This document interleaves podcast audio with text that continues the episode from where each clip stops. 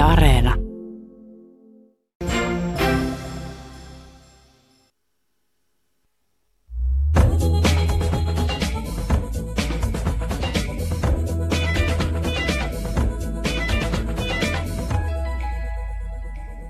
Hyvää iltapäivää ja tervetuloa Kulttuuri Ykkösen perjantai-studioon. Täällä keskustellaan jälleen ajankohtaisista kulttuuriaiheista. Jännittäviä aikoja toivottavasti saadaan lähetys läpi ilman minkälaisia verkkohyökkäyksiä. Vaikka Venäjästäkin puhumme tänään. Mietimme tänään kummitusten kulttuurihistoriaa. Kummituksia tarvitaan näytelmissä ja kirjoissa. Entä miltä kuulostaa kansallinen eheys? Ainakin Venäjä on siihen viime vuosina kovasti pyrkinyt. Ja uusi Mestarit lavalla konsertti hiertää edellisiä esiintyjiä. Onko luopuminen aina niin vaikeaa? Ja miltä näyttää tänään avautunut Ars 22-näyttely? Ja entä milloin lehtikuvan saa julkaista omalla Facebook-sivulla ilman, että saa sakkoja? Ehditäänkö nämä kaikki aiheet? Sovitaan, että ehditään. Tässä on aika paljon nyt. Mielipiteensä esittävät kulttuurituottaja Annu Kempainen, ekonomisti Heikki Bursian ja elokuvakriitikko Matti Rämö. Tervetuloa kaikille. Kiitos. Moi. Kiitos. Ja mä olen Janne Palkisto. Tervetuloa tosiaan. Ja otetaan nopea kierros tässä. Yle uutisoi juuri hetki sitten, että Sibelius viulukilpailu epää venäläisten osallistumisen toukokuiseen kilpailuun. Venä, kilpailuun oli hyväksytty kaksi venäläistä viulistia. Mitä mieltä Raati on tästä? Annu Kemppainen aloittaa. No, olen tietysti syvästi pahoillani niiden venäläisten taiteilijoiden puolesta, jotka ö, mahdollisesti itse vastustavat sotaa, mutta joutuvat tässä sijaiskärsijöiksi. Mutta ymmärrän tosi hyvin tämän päätöksen kuitenkin laajemmalla tasolla. Matti Rämä. Ottaa huomioon sotatilanteen, niin kyllä tavallaan ymmärrän, että myös kulttuurimaailman edustajia lyödään paitsi jo mietin vaan sitä, että jos heidät sinne jätetään, niin tota, mahtaa niin kuin pidemmän päälle, puhutaan vuosista vuosikymmenistä, niin miten se mahtaa vaikuttaa venäläiseen kansalaisyhteiskuntaan, että jossain vaiheessa pitäisi olla joku yhteinen sävel tai yritys, yritys löytää sitä, että siinä mielessä tämä niin kuin pidemmän päälle umpioiminen sisältää myös riskejä, mutta kyllä mä tässä maailmantilanteessa ymmärrän ja hyväksyn, hyväksyn tämän. Heikki Pursiainen. Sibelius viulukilpailu tietenkin ähm, aikamme suuri kysymys, ketä sinne osallistuu. Mä en oikein tiedä, että, että mikä tämä kuvio tässä Sibelius-viulukilpailussa on, että, että tietenkin jos, ne, jos tämä on organisoitu urheilukilpailun takaan, tapaan sillä tavalla, että nämä on maansa edustajia nämä, nämä soittajat, niin sitten tietysti on johdonmukaisuuden nimissä varmaan tehtävä samalla tavalla viulukilpailussa kuin juoksukilpailussakin mm. ja suljettava nämä pois. Mutta tietysti se yleisempi kysymys siitä, että miten meidän täytyy suhtautua venäläisiin taiteilijoihin, jotka e- eivät välttämättä edusta, edusta tota, maansa, maansa hallintoa, niin sitähän käsiteltiin viimeksi ja mm. saimme hyvin, hyvin tämmöisen monipuolisen ja hienovaraisen vastauksen tähän. Hienosti puhuttu kaikilta. Mm. Lupaava alku tälle Kulttuuri Ykköselle. Ja tosiaan Sibelius viulukilpailu sitten toukokuussa. Siellä on ukrainalaisia kaksi ja suomalaisia kolme kilpailijaa mukana. Mutta nyt sitten tähän kummitusten kulttuurihistoriaan. Tässä pääsee lähestyy ja tiedämme, että noidatkin kiertävät ovilla. Meillä ei olisi Shakespearein Hamlettia, meillä ei olisi Don, Mozartin Don Giovannia ilman kummituksia. Kalvankalpeat, veijarit, ne ovat tärkeitä tyyppejä. Ilmeisesti hämäräaktiivisia ja aina vähän tota, sesongin mukaan lisääntyvät, että vähän niin kuin hyttyset tai noroviruset, niitä on joskus joinakin vuosina enemmän. Ja itse asiassa brittilehti Guardianissa just kerrottiin, että kummitukset on lisääntyneet tässä pandemian aikana pandemian vuosina, niin kertokaa nyt aluksi vaikka omat lempikummituksenne, Annu Kemppainen. Siis mähän on tosi pelokas ihminen, niin mä oon aina vihannut kaikkia kummituksia. Ö, ainut, mikä mulle tuli mieleen, on se ruotsalainen lastenkirjallisuudesta joku pieni ystävällinen Laapan kummitus, Lapanen, mikä se on suomeksi. Aha. Se on ehkä ainut, joka on musta kiva. Niin sä et pelkää sitä. niin, koska hän on ystävällinen. Eikö kummitukseen kuulu vähän se, että sitä pitää pelätä? Ehkä, mutta musta se on ollut aina vastenmielistä. Okei, okay. saa olla. no Matti? No minä taas rakastan kaikkea kauhun, kauhun liittyvää, erityisesti kauhuelokuvaa ja kummituksen on sellainen luonnollinen funktio sellaisena niin kuin yhteytenä tuon puoleiseen ja siihen elävän ja kuolleen ja ihmisen rajallisuuden pohtimiseen. Tota, ää, mä en tästä kummitusta tai tällaista yliluonnollisesta kauhusta, niin kauhun kentällä se ei ollut mun erityinen suosikki. Pidän enemmän tällaista jotenkin yhteiskunnallisesti virittyneestä kauhusta ja ehkä sen takia suosikki kummitukseksi voisi jäsentyä vaikka Candyman elokuvien vuosimallia 92 ja nyt 2021 tämä kummitushahmo, eli tällainen lynkkauksen kohteeksi joutunut orja, joka sitten palaa tällaisen niin kuin rituaalin kautta kostamaan niin kuin kollektiivisesti tällaista rodullistettua väkivaltaa ja lynkkausaikoja. Clive Barkerin novellista Forbidden se hahmo on alun perin otettu, mutta tämä on yksi keissi, jossa tota se niin kuin elokuvallinen sovitus, joka ei siis suoraan vastaa sitä novelliin, niin on paljon parempi. Ja ne molemmat elokuvalliset sovitukset on hyviä, mutta siinä niin kuin kummituksella on tällainen yhteiskunnallinen funktio, niin ehkä se on sen takia meikäläisen kummituskärjessä. Mä yritin miettiä, mutta mun täytyy sanoa, että kummitukset on ikään kuin tämmöisistä kauhuhirviöistä niin mun niin kuin vähiten suosikkeja. Ne on jotenkin niin aneemisia ihan niiden interaktio maailman kanssa jotenkin niin tylsää, että vampyyrit tai zombiet, ne, ne on huomattavasti kiinnostavampia. Että mä oikein osaa sanoa, että mikä, mikä edes mun, mun, mun, mun suosikki. Että ainoa, ainoa sellainen niin kummitukseen liittyvä kulttuurituote, jota mä edes jonkin verran muistan nauttineeni, niin missä on siis ihan tämmöisiä perinteisiä kummituksia, on tietysti Ghostbusters.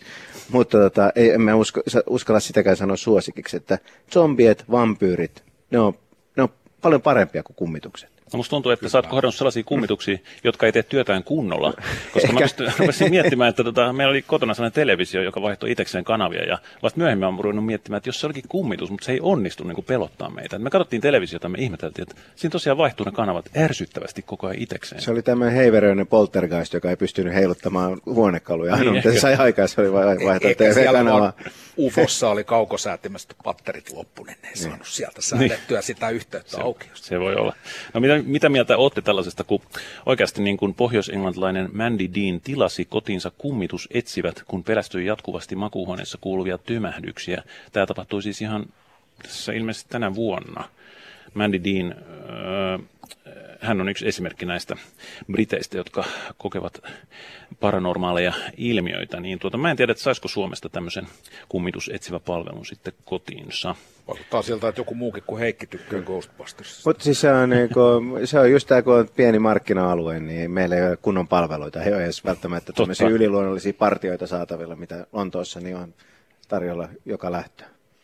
Mä luulen, että niitä myös etsitään niin kuin väärällä tavalla, koska se menee eri logiikalla, että jos me niin kuin nauhoitetaan tai kuvataan, niin kumitukset ei noudata sitä, vaan että ne pitäisi havainnoida toisella tavalla. Että esimerkiksi jotkuthan kyllä käyttää mediota siinä mukana, että silloin ne ehkä saa jollakin tavalla niin kuin tallennettua. Niin, kyllä, kyllä. Se, sehän, sehän on vähän epäselvää, että mikä se niiden kyky vuorovaikuttaa fyysisen todellisuuden kanssa on. Mm, se riippuu se vähän, vähän kummituksesta ja kontekstista. Mutta tota, sitten tuossa mietittiin toimituksessa, että on tiettyjä paikkoja maailmassa, jossa kummituksia on enemmän, niin Britannia kyllä erottuu sieltä. The Guardian on vähän samaa mieltä, että miksi, miksi ne on siellä, vähän niin kuin hirviä on Ruotsissa tosi paljon, niin tota, miksi, miksi Briteissä on kummituksia? Onko se niin kuin joku sää vai, vai? Se varmaan liittyy myös siihen niin kuin sumuun ja hämäryyteen ja, ja jotenkin sateeseen. Ja ehkä kyllähän myös tämä pandemia-aika nimenomaan lisännyt kaikkea kaikkia tuommoisia huomioita ja, ja ihmisten kiinnostusta paranormaaleihin ilmiöihin. Et kyllä mä ajattelen, että siinä on ehkä myös siitä, että ollaan niin paljon itekseen, niin sitten siellä omassa kodissa alkaakin yhtäkkiä tapahtua asioita. Että silleen, silleen niin kuin, no, mä en suhtaudu ehkä tähän silleen muuta kuin mielen heittelemisenä. No, no, no. Täytyy myös muistuttaa, että kummituksista on hyötyä, koska ne voivat pitää tunkelijat loitolla autioista kartanoista. Joo, ja siis nythän mä muistin sen mainion 80-luvun leffan, missä oli Demi Moore ja Patrick Swayze. Se, Kyllä, Ghost. Niin, aivan. Siinähän oli se klassikko, kun ne jotain valoi siinä savea yhdessä. Sehän ei ollut yhtään pelottava. No niin. Ja sitten turismien voimavarana kummituskierrokset, niille voi osallistua ihan Helsingissäkin kuulemma. Tällaista. Täällä lähdettiin vauhtiin ja jos noitia näkyy sunnuntaina, niin suklaata ja kolikot kyllä auttavat heihin. Kuuntelette Kulttuuri Ykkösen perjantai-studiota. Vieraina ovat kulttuurituottaja Annu Kemppainen, ekonomisti Heikki Pursiainen ja elokuvakriitikko Matti Rämö, juontajana Janne Palkisto.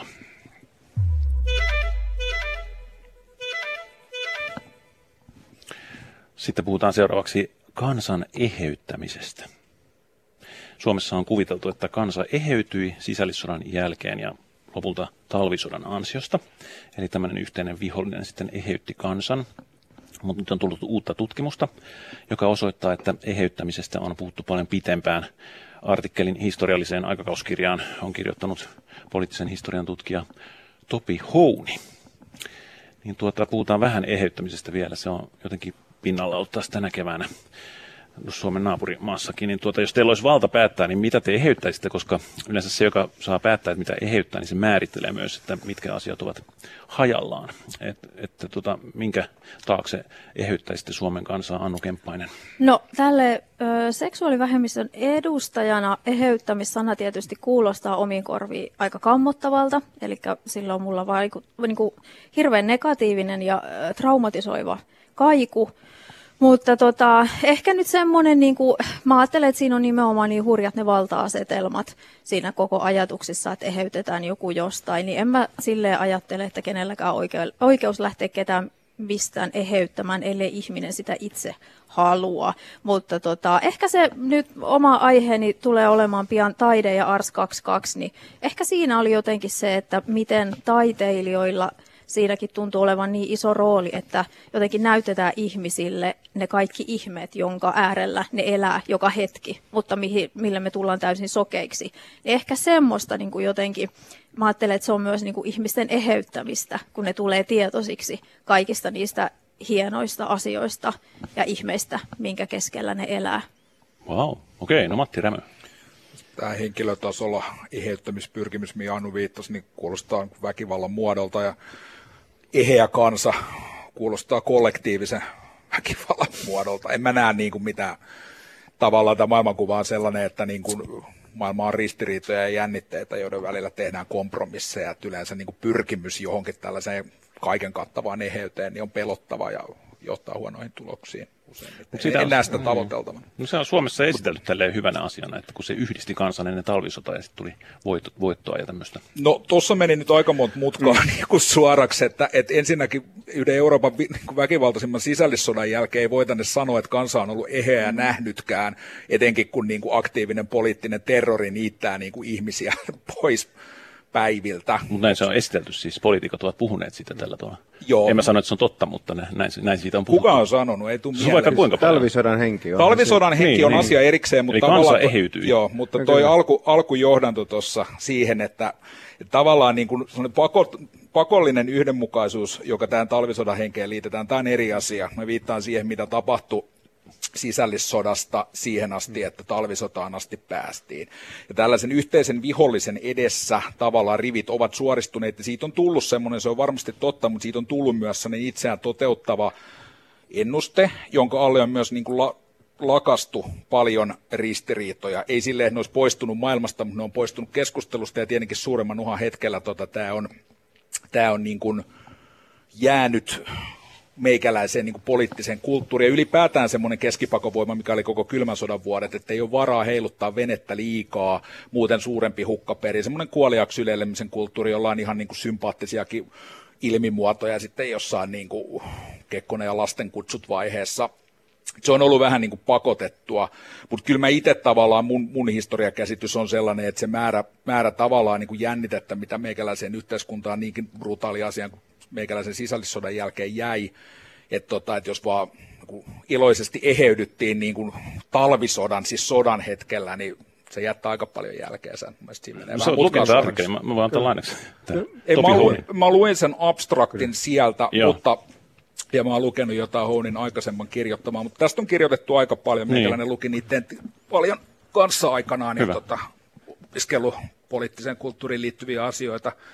Helsingin yliopiston sosiologian laitoksella muistan vähän muitakin nyansseja kuin tämä, mitä tuossa niin liuskan abstraktissa tuli vastaan. Joo. Artikkeli on varmaan ihan ansiokas, mutta keskustelu tästä ei ole ehkä ihan näin yksioikoinen. Siis, ei siis mä ymmärsin, että hän, hän puhuu nimenomaan tästä poliitikkojen niin kuin retorisesta eheyttämisestä, ja sehän on kautta historian mm. kaikkien poliitikkojen niin kuin vakiokamaa, että nyt mm. on kansa, y- y- yhtenäisyys on hieno asia ja näin.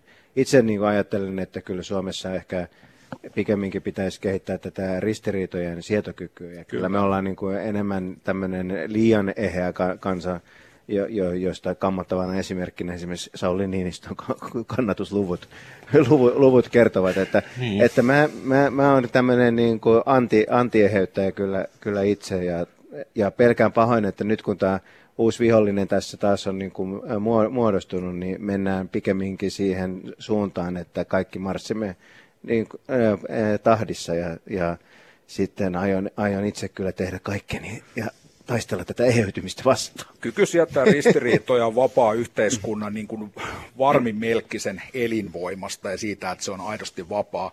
Tuo artikkeli, mihin sä viittaat, mitä mä en ole kokonaan lukenut, niin sehän mm. niin kuin käy läpi sitä, että miten keskustelu kansan ideasta, yhtenäisen kansan ideasta on syntynyt jo ajat ennen talvisotaa, ja sehän on ihan perinteistä nationalismin tutkimusta sekä Suomessa että ympäri Eurooppaa.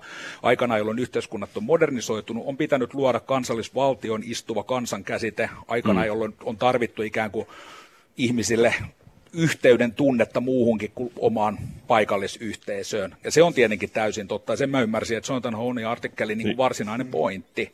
Ei mulla ole siitä mitään, mitään ristiriitaa. Sanotaan, kaikki nationalismin tutkimus on käynyt tätä läpi ja, ja tota, se siis... perusajatus siitä, että tätä talvisodan niin kuin, talvisotaa ja siihen liittyvää keskustelua niin kuin ensimmäisenä hetkenä, jolloin tällaista yhtenäistä kansasta olisi puhuttu, niin joo, mä olen ihan samaa mieltä, se vaikuttaa hyvin ristiriitaiselta, että onhan täällä Aivan. nyt kuitenkin fenomaanien aikaan kansallistunnetta rakennettu monin keinoin ihan samalla tavalla kuin ympäri Eurooppaa siihen aikaan, mutta sen taustasyy on enemmän modernisaatio kuin sillä hetkellä sota.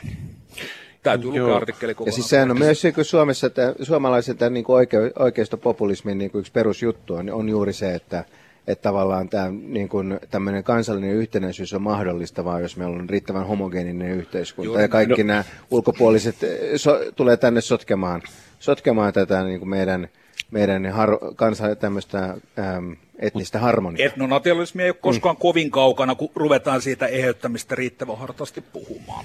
Tässä oli kyllä yksi tasolla. esimerkki, missä siis eheytyminen tarkoitti sitä, että Suomessa sai puhua sekä suomea että ruotsia. Tämä oli yksi esimerkki siitä, niin miten se on joskus myös käytetty. Totta kai. Ja siis tämä on mielenkiintoinen. Ja kyllä, se... kyllä, mutta eihän tuossahan siis... on kysymys nimenomaan niin kuin suvaitsemisesta ja mukaan ottamisesta, että sä luot laillisen statuksen ja virallisen aseman toiselle kielelle. Baskit ja pohjois-irlantilaiset on niin kuollut tällaisen esimerkin perään. Että mutta se, tietenkin niin kuin eheytyminen siinä mielessä, että ristiriidat ratkaistaan rauhanomaisesti, eikä Juuri esimerkiksi näin. sisällissodalla. Ja, ja niin kuin just tämä kieliriita, kieliriitahan on Suomessa, sitä harvoin muistetaan, mutta se on aika hyvin hoidettu homma. Että jos muistelen omaa isoäitiä, niin hän oli vielä aivan ihan niin kuin suomen ruotsalaisia, ruotsinkielisiä melkein yhtä paljon kuin venäläisiä. Ää, ja tämmönen, tämä ilmiöhän on niin kuin sadassa, sadassa vuodessa hävinnyt, hävinnyt täydellisesti. Me ollaan eheydytty tässä mielessä. Mauno Koivisto muistaakseni aikanaan sanoi, että, että jos Suomen ruotsalaiset olisi niin kuin työnnetty nurkkaan ja niitä ei olisi otettu mukaan, niin varmaan nekin olisi jollain tavalla radikalisoitunut. Mutta ehkä se on tämä termi tässä, joka Kyllä. luo tämän näkemyseron, tämä eheyttäminen, että yleensä silleen niin kuin mä kanssa niin kuin vaikea tulkita sen nimenomaisen käsitteen alle, alle mitään kovin niin kuin positiivista, mutta se on taas eri asia kuin se, että, että täällä on katsottu, että ihmiset saavat omista lähtökohdistaan silleen niin kuin elää ja olla omilla kielillään, että mä näen, että se on niin kuin jotain, jotain muuta kuin, se, kuin eheyttämistä siinä mielessä, että pakot jotain niin ikään kuin, että se olisi sellaista pakoitettua yhdenmukaisuutta, se, että kielilaki ja tavallaan Suomen Meillä olisi, meillä olisi sellainen niin ääriradikaali, ääriradikaali Anders Adlerkreutz, niin kuin tällä hetkellä meidän, meidän vaivaa, vaivana, jos ei olisi hoidettu asiaa hyvin. Joo, se on hauska. mun, täytyy, ja mun täytyy vetää henkeä, koska tästä tuli yllättävän kiihkeä kommentti ja kiitoksia tästä. Mä, mä olin yllättynyt tästä kiihkeydestä, mutta siis sitä, mä vaan, tässä hauskaa, että tämä herätti sitä, koska Siis mä me vietiin vaan... Annun puheenvuoro. Niin vietiin melkein kokonaan. Mennään, ei, mennään siis seuraavaan aiheeseen, koska mä ajattelin vaan, että niin, siis eli mä vielä korostan sitä, että Suomessa on annettu perinteisesti myönteinen kuva tästä asiasta. Mä en itse väitä, että se olisi myönteinen asia, vaan, mutta se oli hienoa, että sä Matti Mä luulen, että kyse on lähinnä tästä tämän termin niin kuin konnotaatiosta, no niin, se, että mitä kaikkea sen alle niin kuin liitetään. No niin, mutta se oli hyvä, että otettiin kriittinen näkökulma tähän ja ravisteltiin asiaa. Kiitos Matti erityisesti tästä, näistä puheenvuoroista. Kuuntelette Kulttuuri Ykkösen perjantai-studiota. Vieraina ovat kulttuurituottaja Annu Kemppainen, ekonomisti Heikki Pursiainen, elokuvakriitikko Matti Rämö, juontajana Janne Palkisto.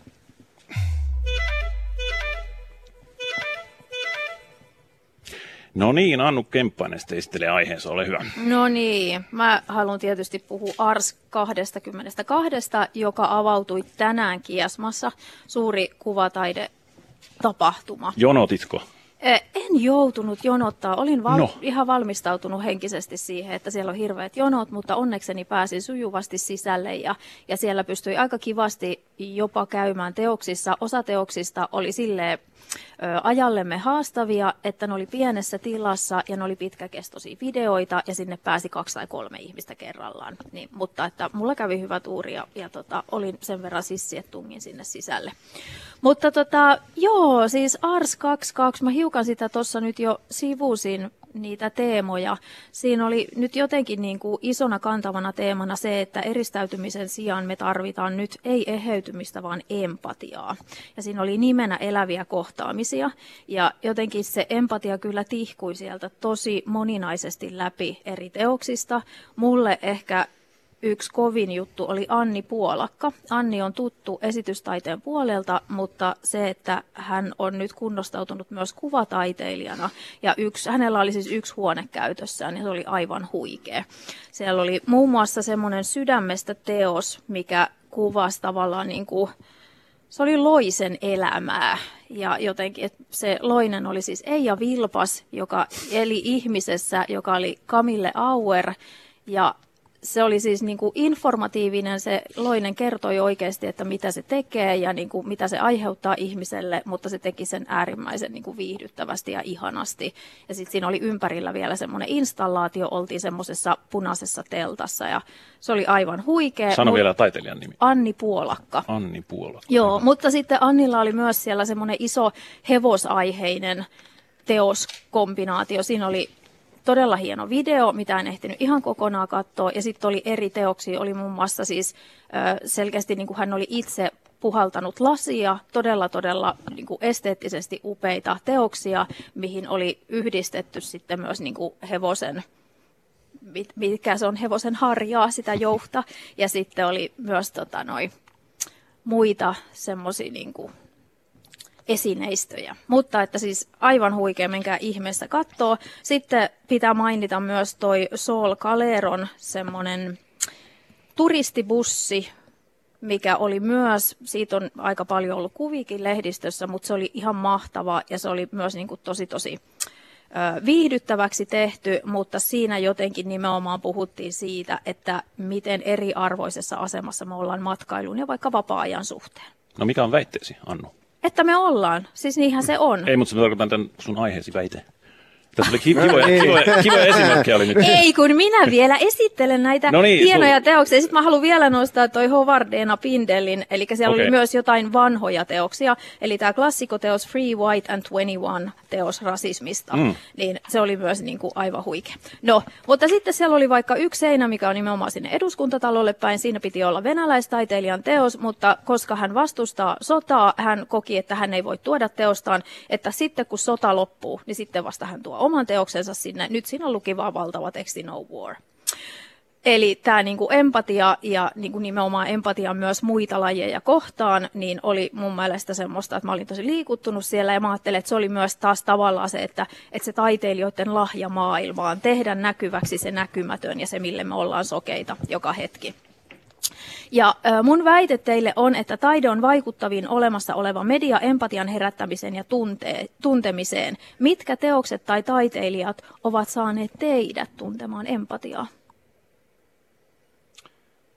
No, taide yleensä, kuten sanoin, niin tavallaan niin kuin kutsuu ajattelemaan niin kuin asioita, jotka on niin kuin empaattinen ulottuvuus. Mä niin kuin, jotenkin niin kuin tuo on mun mielestä niin vastaan sanomaton ja selkeä väite. Mä en osaa, tai, tai asia, mä en muistele tutkimuksia siitä, että miten lapset, joille luetaan, niin jotenkin kehittävät paremmin kykyä empatia. Ehkä sen takia, että taide kehittää kykyä samaistua, asettua muiden muiden nahkoihin ja katsoa maailmaa muustakin näkökulmasta kuin omastaan. Tota, Tämä jotenkin silleen, niin kuin, mikä erityisesti vaikea sanoa. Mä mietin tätä, mutta yksi tällainen niin kuin tuorehko esimerkki, joka tuli mieleen, niin on tuosta aikaisemminkin täällä varmaan kehumasta, niin Juho Kuosmasen juttu numero 6 elokuvasta se, että lopuksi, kun tämä nainen, joka matkustaa Pietarista Vladivostokiin Venäjän halki nähdäkseen näitä tällaisia harvinaisia petroglyfejä. Siellä perillä homma ei mene ihan niin kuin Strömsössä, niin tämä niin kuin junassa samassa junavaunussa ollut aluksi aika karkeakin venäläismies, jonka jolla on aika tällainen niin kuin epämääräinen ja määrittelemätön yhteys tämän naisen kanssa, niin kuitenkin tulee jeesaamaan sitä näissä vaikeuksissa tietyn pisteen jälkeen kerrotaan tarkemmin, että spoilaa. Ja miksi se tulee? Ei mistään sellaisesta silleen niin kuin romanttisen rakkauden tai muusta vaan ihan sen takia, että kaveria autetaan. Että tuolla on nyt vähän hätä ja kaveria kuuluu auttaa. Vähän samalla tavalla kuin sanotaan, että Siperiassa, jos auto pysähtyy niin kuin tien varteen, niin kaikki pysähtyy, koska ne tietää, että ihmiset on kirjaimellisesti lirissä niiden sääolojen takia. Että semmoinen niin kulttuuri ja asetelma, jossa niin kuin kaveria autetaan hädässä, niin kuin riippumatta mikä se on, ja vaikka siitä on esittelevää, vaan niin se on kovin tota, empaattista, se on empaattista myös sellaisen niin kuin arkisella, tavallisella tavalla, ilman sellaista niin kuin sentimentaalista spektaakkelia, ei sellaiskaan välttämättä mitään vikaa, mutta ei jäänyt mieleen sen takia, että koska sitä ei niin kuin mitenkään alleviivata, vaan korostetaan, että se on sellainen arkinen asia sille kaverille, no autetaan, hmm, vaikka näin mitään sydänystäviä olekaan. Miten sitä kauhufilmit, mä kiinnostaa, että miten kauhufilmit opettaa sulle empatiaa ja minkälaista? Kun se, on enemmän, se on enemmän niin kuin käänteinen asetelma ehkä, että mun mielestä kauhulaina ottaa jotain sellaista, mikä niin kuin on ikään kuin yhteiskunnassa olemassa tai parhaimmillaan ottaa. Tietenkin on hyvin myös näitä klassisia esimerkkejä, juurikin kummituksia, goottilaisia kartanoita ja tällaisia ikuisia tarinoita, mutta sellainen kauhu, mistä mä eniten tykkään, niin ottaa jotain sellaista niin kuin ristiriitaa, mikä niin kuin yhteiskunnassa on, jotain tällaisia valta-asetelmia tai vääristymiä, kärjistää ne aivan överiksi ja sitä kautta kertoo jotain sellaista suoremmin, mitä niin kuin moni tietää, mutta ei niin kuin, ja pelkää nimenomaan, siitä se pelko kumpuukin mutta tota, niin kuin yliartikuloi sen, vetää sen överiksi ja tekee siitä spektaakkeli. Herättääkö empatia? No eipä oikeastaan, mutta niin kuin, että se antaa, antaa semmoisen niin käänteisen, transgressiivisen tarkasteluikkunan siihen, että mitä maailmassa tapahtuu. Että empatia mä haen muualta. No okei, okay. Heikki Pursiainen. Niin, siis eh, tässä koko ajan mietiskelen, että kun vatsaa jotenkin, vatsassa kurisee, että asuuko siellä joku pieni Eija Vilpas, joka nakertaa suolistoa sisältäpäin. Syönyt sen ruotsalaisen lapasen. mutta tota, mutta siis empatia, se on tietysti niin, mä suhtaudun vähän siihen aina kielteisesti, että, kun, että taiteen pitäisi olla niin kauhean opettavaista ja opettaa Ei sen meitä, pidä me, olla. meitä Ei sen pidä olla. Mutta siis e, e, empatia siinä mielessä, että, että niin kuin pystyy asettumaan to, toisen ihmisen asemaan, sellaisen ihmisen, joka, joka niin kuin, äm, ehkä elää ihan aika toisenlaisissa olosuhteissa, kohtaa ehkä aika toisenlaisia valintatilanteita kuin itse, mutta, mutta tota, jos, jos kuitenkin niin kuin, että pystyy ymmärtämään, että meissä on kuitenkin jotain samaa, niin, niin sehän on yksi esimerkiksi kirjallisuuden ihan keskeisiä juttuja, että siinähän kirjaimellisesti ikään kuin simuloidaan jonkun toisen, toisen ihmisen elämää. Kyllä se on niin kuin mulle, mulle niin kuin, ää, tärkeä, tärkeä asia ja se on ollut myöskin siis ää, ammatillisesti niin kuin tärkeä oivallus, koska juuri sitähän niin kuin esimerkiksi ekonomistit tekee, että, että, että tyypillinen ekonomistin lähestymistapahan johonkin, johonkin ongelmaan on se, että okei, tuolla maassa ihmiset on köyhempiä kuin täällä maassa, niin ei lähdetä ajattelemaan, että se vika on niissä ihmisissä, vaan, vaan että ajatellaan, että ne ihmiset on ihan samanlaisia kuin minä ja me, ja mietitään, että minkä takia sellainen ihminen kuin minä käyttäytyisi jossain toisessa olosuhteessa aivan toisella tavalla, jollain, ja, ja lopputulos on jollain tavalla huonompi kuin täällä.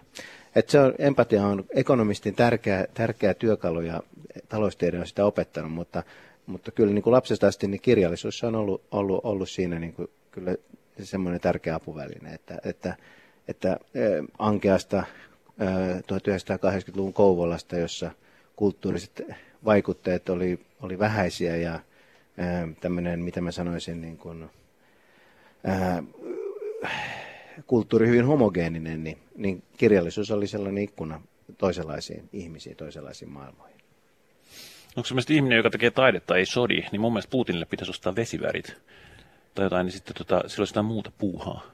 Niin, siis, siis mulla on niin kuin vaan, mä jotenkin niin kuin ajattelen, että, että niin, ähm, myöskin, myöskin ihmiset, joilla on vesivärit, niin voi olla äh, niin, äh, ikäviä diktaattoreita, että siitä en, mä en usko, että se välttämättä niin kuin niin. auta, auta asiaa. Ei, eikä mä ajattele, että se tekee hänestä äh. taiteilijaa. No sitten mä haluaisin vielä vähän jatkaa, että taiteilijat, jotka itse usein elää ihan niin kuin köyhyysraja alapuolella, niin hehän ovat tässä näin hyvinkin isossa yhteisessä, yhteisessä rintamassa ottaneet kantaa Ukrainan sotaan ja keränneet sodan uhreille rahaa isot summat.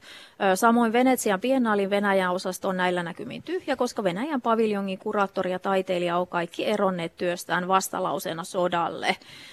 Miten me saataisiin päättäjät tuntemaan empatia taiteilijata kohtaan ja, ja kuka keräisi taiteilijoille rahaa? Heikki ekonomisti vastaa lyhyesti. No taiteilijoillehan kyllä niin kuin, valtio antaa hyvin paljon rahaa. Et mä usko, ajattelen, no siis se on tietysti, että mitä, mitä, mikä on paljon ja mikä, niin. mikä on... Vähemmän kuin yritystuet. Itse, itse, itse ajattelen niin, että se taiteilija, taiteilija niin kuin, taite, ta, taidetoimialan niin erityispiirre on se hyvin niin kuin vahva tämmöinen tuloeriarvoisuus, mikä, mikä johtuu osittain siitä niin taite, taiteilijoiden työmarkkinoiden luonteesta. Eli, eli on paljon ihmisiä, jotka haluaa taiteilijoiksi ja sitten, sitten to, vaikka on iso riski joutua, jout, ihmiset on valmiit ottamaan ison köyhtymisriskin tullakseen, taite, tullakseen taiteilijoiksi. Tämä väistämättä jossakin, jollakin tavalla, niin tota, kun taiteen kysyntä on kuitenkin rajallista, niin tuottaa niin. tämmöisen hyvin epätasaisen tulojakauman. Kyllä, mutta onko kuitenkaan, mä en usko, että siinä on ajatuksena, että mä rupean köyhäksi taiteilijaksi, vaan se on niin selvä, että mun tehtävä on tehdä taidetta niin. ja mä haluan tehdä sen ja mä haluan uskoa, kyllä. että mä jotenkin selviän.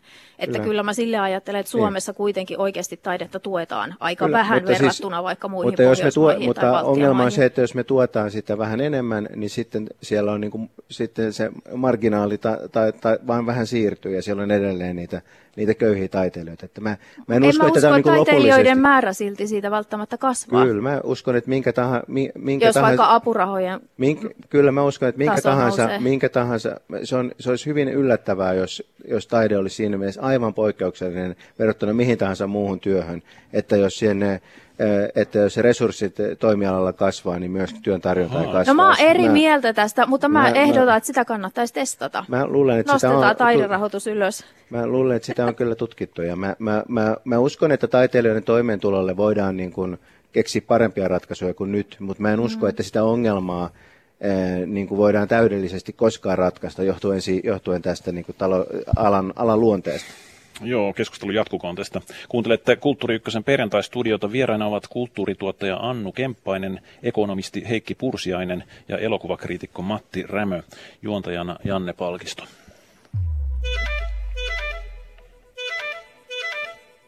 Ja sitten juontaja sulkee studion oven ja Heikki Pursiainen kertoo oman aiheensa.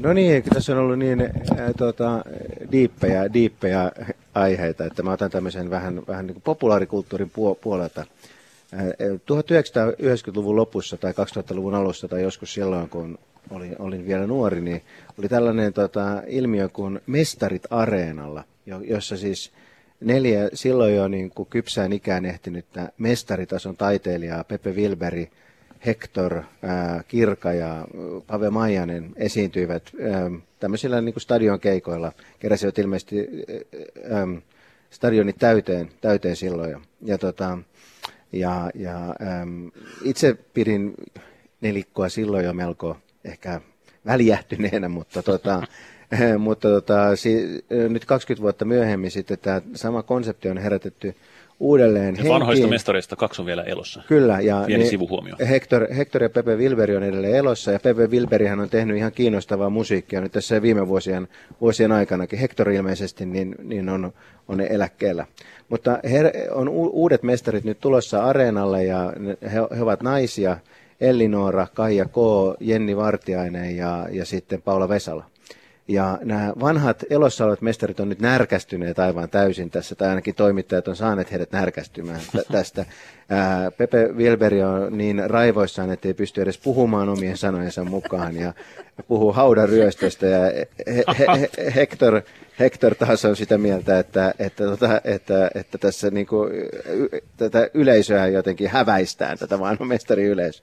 Ja, ja niin, tämä on vähän huvittavaa, mutta mä oon niin vähän aistivinani tässä ehkä semmoista, että vain me iso, vanhat miehet voimme olla mestareita, että naise, nainen ei ainakaan niin kuin, naiset ei voi olla mestareita, eikä ainakaan nämä tyttöset voi olla mestareita. Että mitä mieltä ilmiöstä, mitä mieltä mestarit areenalla ja onko tässä tällainen, mitä mä sanoisin, niin kuin setämiesten ähm, ylenkatse naisia kohtaan, niin taustalla vai mikä? Mutta myös se pähkinänkuoresta, että mestarit areenalla, onko se bändi vai onko se vaan kiertue? Eli jos se on bändi ja Warnerilla on siis nyt oikeudet siihen nimeen, niin, niin saako se kiinnittää siihen, ketkä se haluaa? Niin, Tässä on myös se super, super, kysymys. Tämähän on niin. superbändi. Okei, okay, superbändi. superbändi. Vaikuttaa siltä, että se on ennen kaikkea konsepti. Sitähän niin. se silloin aluksi oli. Eli tässä on tämmöinen kääryle, mm. johon otetaan tota, niin kuin tietyn ikäpalve ja tietyn tyylilajin muusikkoja, joista kaikki ovat tunnettuja, mutta toiset vielä tunnetumpia. Mutta eikö osa toiset... näistä on nuoria, ne Ellinora? Ei, mä viittaan nyt tähän niin kuin 70-lukuun siihen, eli se mitä tässä nyt väitetysti ryöstetään. Aivan, niin. aivan. Niin tota, että tavallaan niin kuin, mä en näe sillä sellaista niin kuin bändiulottuvuutta, vaikka sitä on tietenkin sellaisena, sehän on niin kuin nerokas markkinointikikka, että se on niin kuin rerun, saadaan tavallaan niin kuin jotenkin niin kuin paketoitua tyypit, jotka ei ole nyt ihan siellä niin kuin listojen kärjessä, niin tällaisella tempulla, sille ei ole varmaan aluksi haettu sitä niin nostalgia-yleisöä näiden artistien omia faneja, mutta sitten siitä on tullutkin ilmiö ja se on niin kuin kasvanut vähän kokoonsa suuremmaksi. Mikäs siinä? Mutta se, mitä tässä nyt sitten väitetysti ryöstetään, jos tämä konsepti, jos me lähdetään siitä, että se on konsepti eikä bändi, niin siinä on kaksi sanaa, mestarit ja areenalla. Olisi varmaan aika monta tyyppiä, jotka ajattelisi silleen, niin kuin, että minä omistan mestari, minä olen oman laini mestari, ketään muuta ei saa kutsua niin kuin mestariksi. Mm. Et tota, et, et onhan se nyt, jos sen ottaa silleen, että vähän kirjaa, tai ihan kirjaimellisesti, niin se on aika niin kuin korskea väite, että vain minua saa kutsua mestariksi. Jos jotain muuta kutsutaan, minut on ryöstetty ja maailma on häpäistynyt. Joo, siis ö, musta on yllättävä ajatus, että se olisi jonkun bändin nimi, koska nimenomaan, että mä ymmärrän, että jos tämän kiertueen nimi olisi ollut vaikka Hector Areenalla, Jep. niin sitten se olisi musta ihan oikeutettu olla sitä, että oh, mitä, että joku on ottanut tämän saman nimen. Mutta se, että kun nimenomaan mestarit, mikä on tämmöinen hyvin yleinen sana, ja areena, joka kuvaa sitä paikkaa, missä esiinnytään, niin miten siinä voi olla joku omistajuus, jolla, että totta kai siis niin kuin kunnioitan tekijänoikeuksia ja ihan absoluut on sitä mieltä, että hyvä tapaista olisi ollut puhua tämä heidän kanssaan läpi, mutta mä ainakin henkilökohtaisesti ilahduin tästä, koska mä ajattelin, että tällähän alleviivataan sitä kulttuurista muutosta, mikä meidän yhteiskunnassa Suomessa on tapahtunut. Että vuonna 2000 ne mestarit oli näitä ö, keski-ikäisiä ja vanhempia miesoletettuja, ja nyt me näytetään, että hei, tämän ajan mestarit onkin nämä tyypit. Ja myös se, että ne ei ole kaikki samanikäisiä, kuten oli aikaisemmin, vaan siinä on myös niin kuin tämmöistä ikäjakautumaa, mikä on musta tosi ilahduttavaa. Niin tota, lähinnä tämä on nyt mun mielestä vähän surullinen.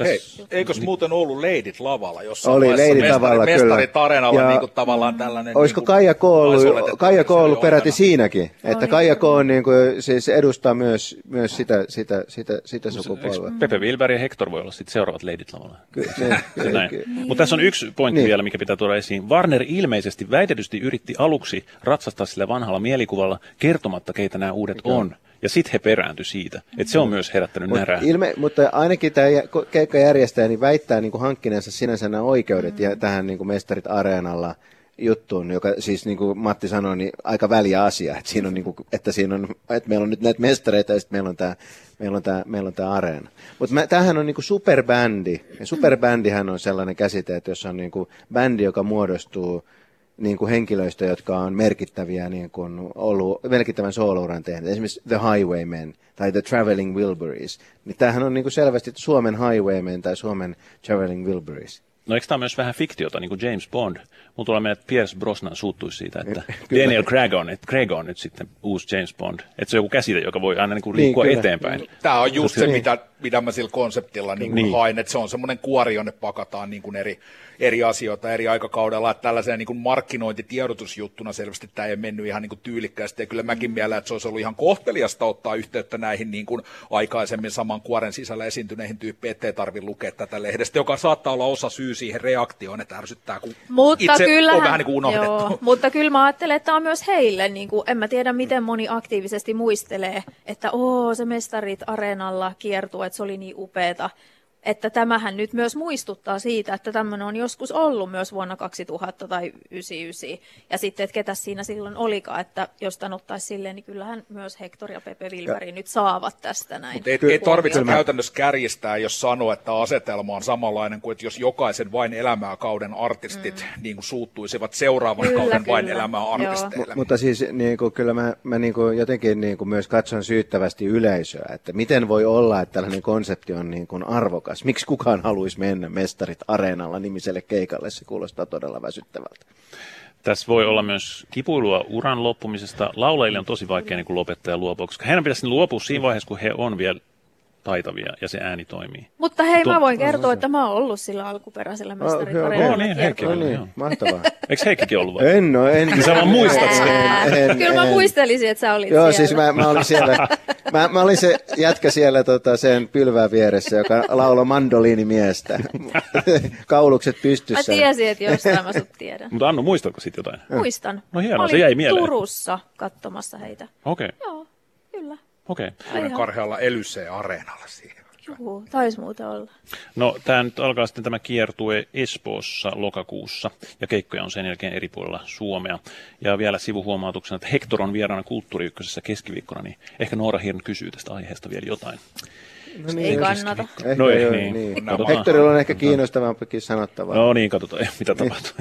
Mutta kuuntelette Kulttuuri Ykkösen perjantai-studiota. Vieraina ovat kulttuurituottaja Annu Kemppainen, ekonomisti Heikki Pursiainen ja elokuvakriitikko Matti Rämö, juontajana Janne Palkisto.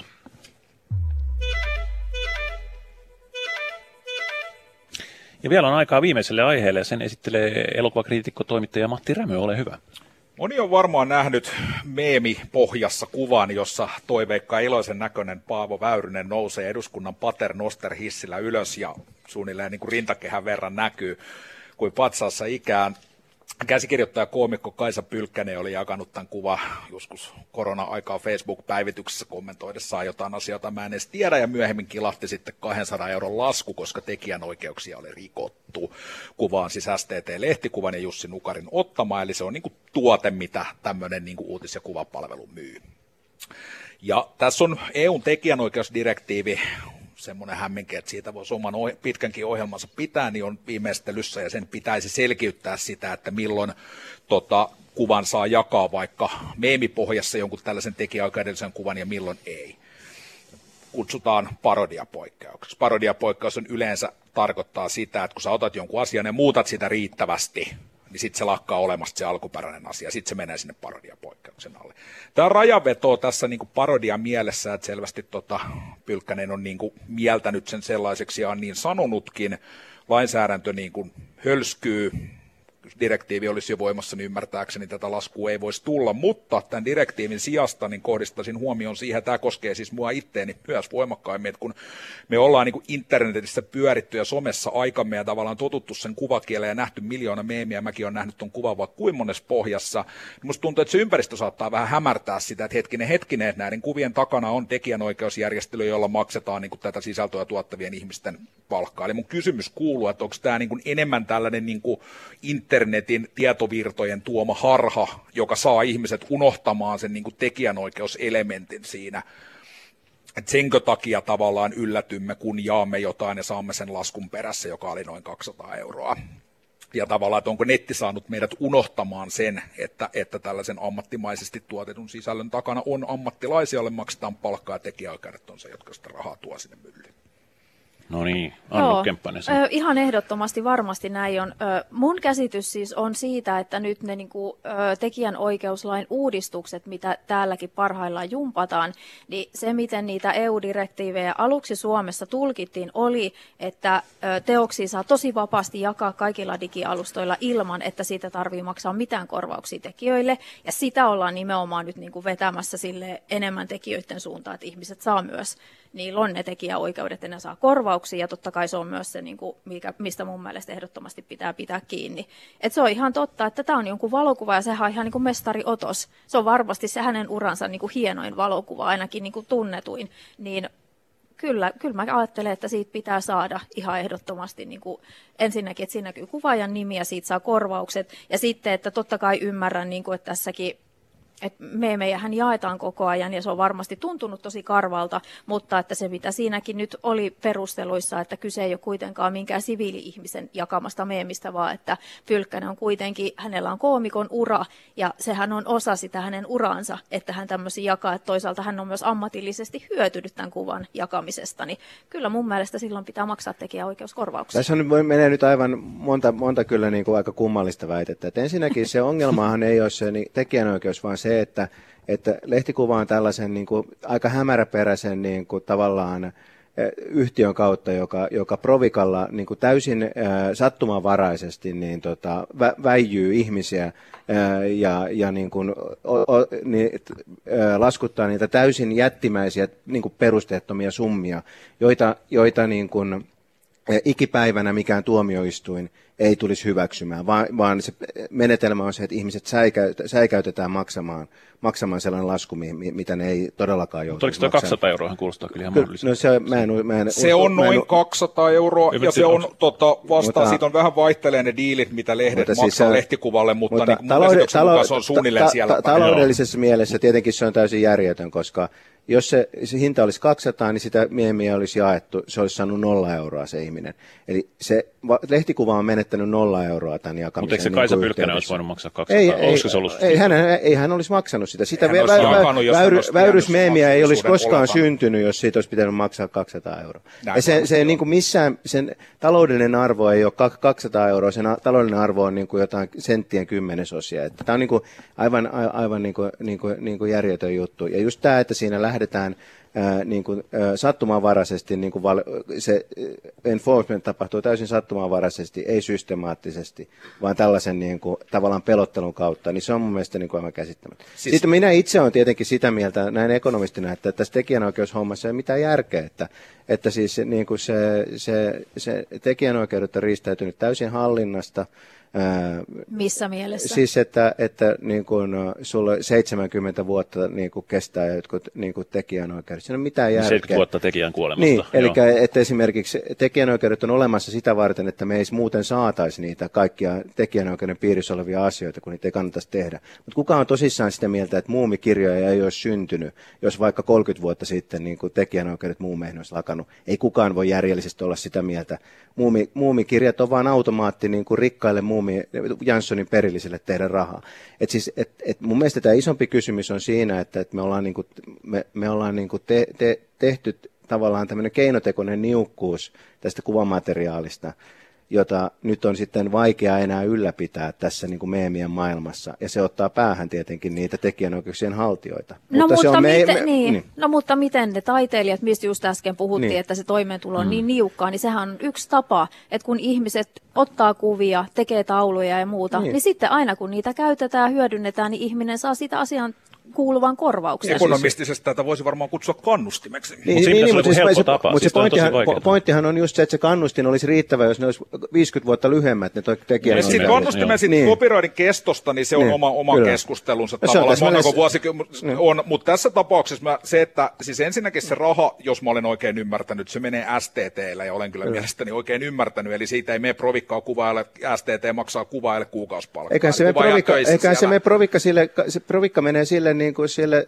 karhu, sellaiselle epämääräiselle niin kuin Osa- karhufirmalle. Osa menee, siivu Me- me- menee me- siitä, kyllä. mutta sen kuvan se pohjahinta kyllä, kyllä vaikuttaisi mun silmään olevan ihan se, mitä lehtikuva niin kuin hinnoittelee niin, tavallaan kuvista ylipäätään myydessään niitä, siis medioiden jota hän ei, jota, siis, joka on täysin teoreettinen hinta, koska Kaisa Pylkkänen ei koskaan olisi maksanut 200 Ei, euroa. ei, hän mutta olisi voinut maksaa, hän olisi voinut maksaa, hän olisi voinut maksaa 10 senttiä siitä. Kyllä, Jos kyllä. olisi lähetetty 10 sentin lasku, niin mä olisin ajatellut, että nyt on niin kuin kohtuullinen lasku Kyllä, lähetetty. mutta toisaalta tavalla, että se niiden hinnoittelu lienee se, että jos Paavo Väyrynen tässä ilmoittaa hakevansa Kepun puheenjohtajaksi ja lehdet miettii, että miten, miten sitä kuvitetaan, niin se niin kuin STT-lehtikuvan logiikka on se, että hei, ne saattaa ottaa tämän kuvan eikä jotain muuta ja me saadaan rahaa siitä, että mä luulen, että tämä on se niin kuin Niin, hinnoittelumaisema, missä he pelaa. Okei, okay, 20 senttiä. Sovi, sovitaan, Mutta että 20 senttiä. se Sitten- hirveän vaikeaa? Lappu olisi olemassa, jos se lappu olisi 20, tai Ei. hintalappu olisi Se, 20 se, kukaan, ei, kukaan ei jakaisi väyrysmeemiä, niin kuin jos siitä pitäisi maksaa enemmän kuin 20 senttiä. Ei kukaan.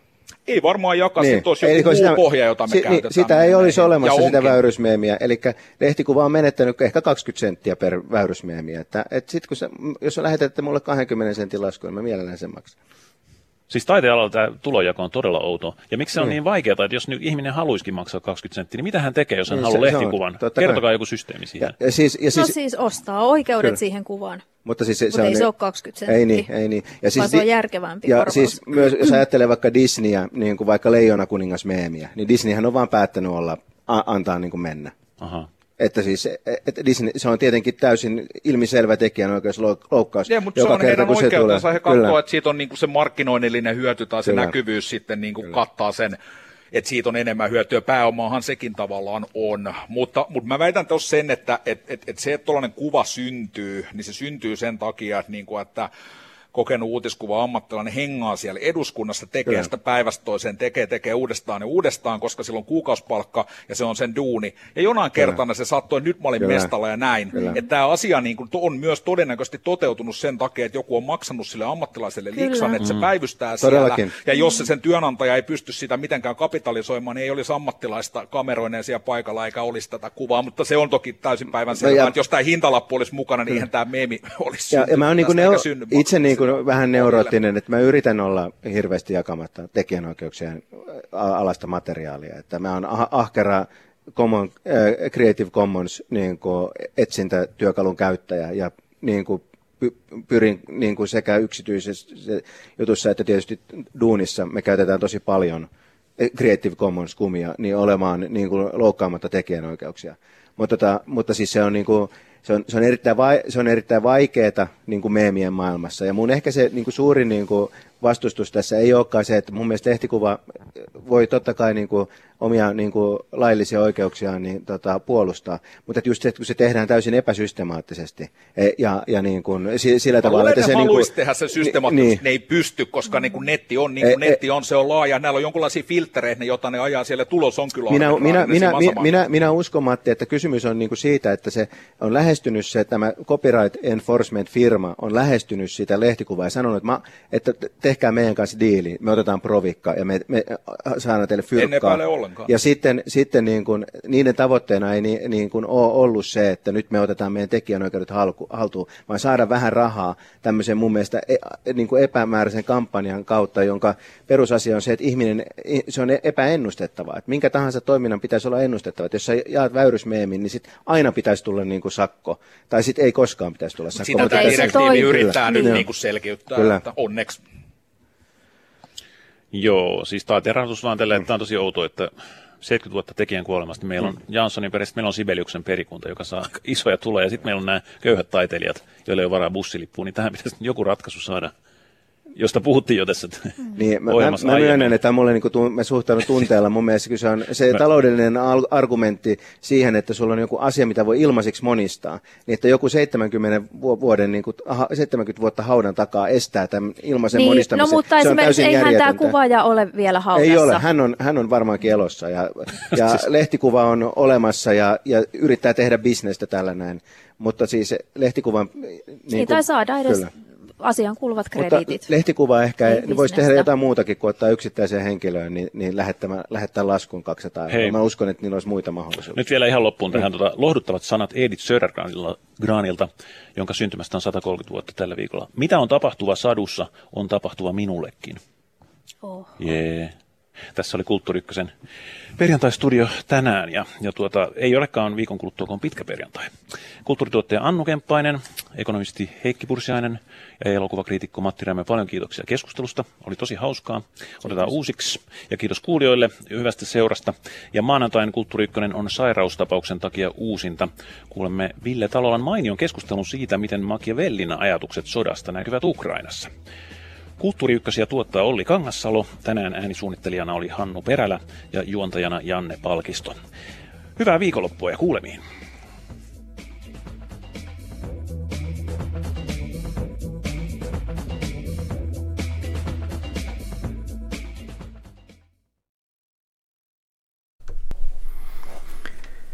Siinä oli tämän perjantain Kulttuuri Ykkönen.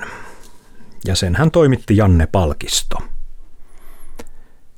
Aivan hetken kuluttua kuulemme englanninkieliset uutiset Yle News, mutta muistutan vielä, että nyt on vielä hetki aikaa äänestää Faunin iltapäivän loppuvihellyksen voittajakappaleetta. Mutta nyt siis englanninkieliset uutiset Yle News.